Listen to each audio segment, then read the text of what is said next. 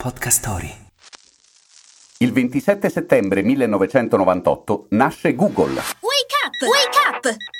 La tua sveglia quotidiana. Una storia, un avvenimento per farti iniziare la giornata con il piede giusto. Wake up! Ehi Google, quante volte al giorno lo diciamo? Provate a chiedergli quanti anni ha. Il termine Google esiste sin dall'inizio del Novecento e si riferisce ad un 1 seguito da 100 zeri. Una bella cifra, insomma. Viene scelto dai creatori del motore di ricerca per indicare la capacità di immagazzinare un numero enorme di informazioni. Decisione ottima, direi. Solo che, non conoscendo la grafia corretta della parola, la sbagliarono, registrando il marchio scritto così come lo conosciamo oggi. Poco male, anche con il nome sbagliato, Google resta il sito più visitato al mondo.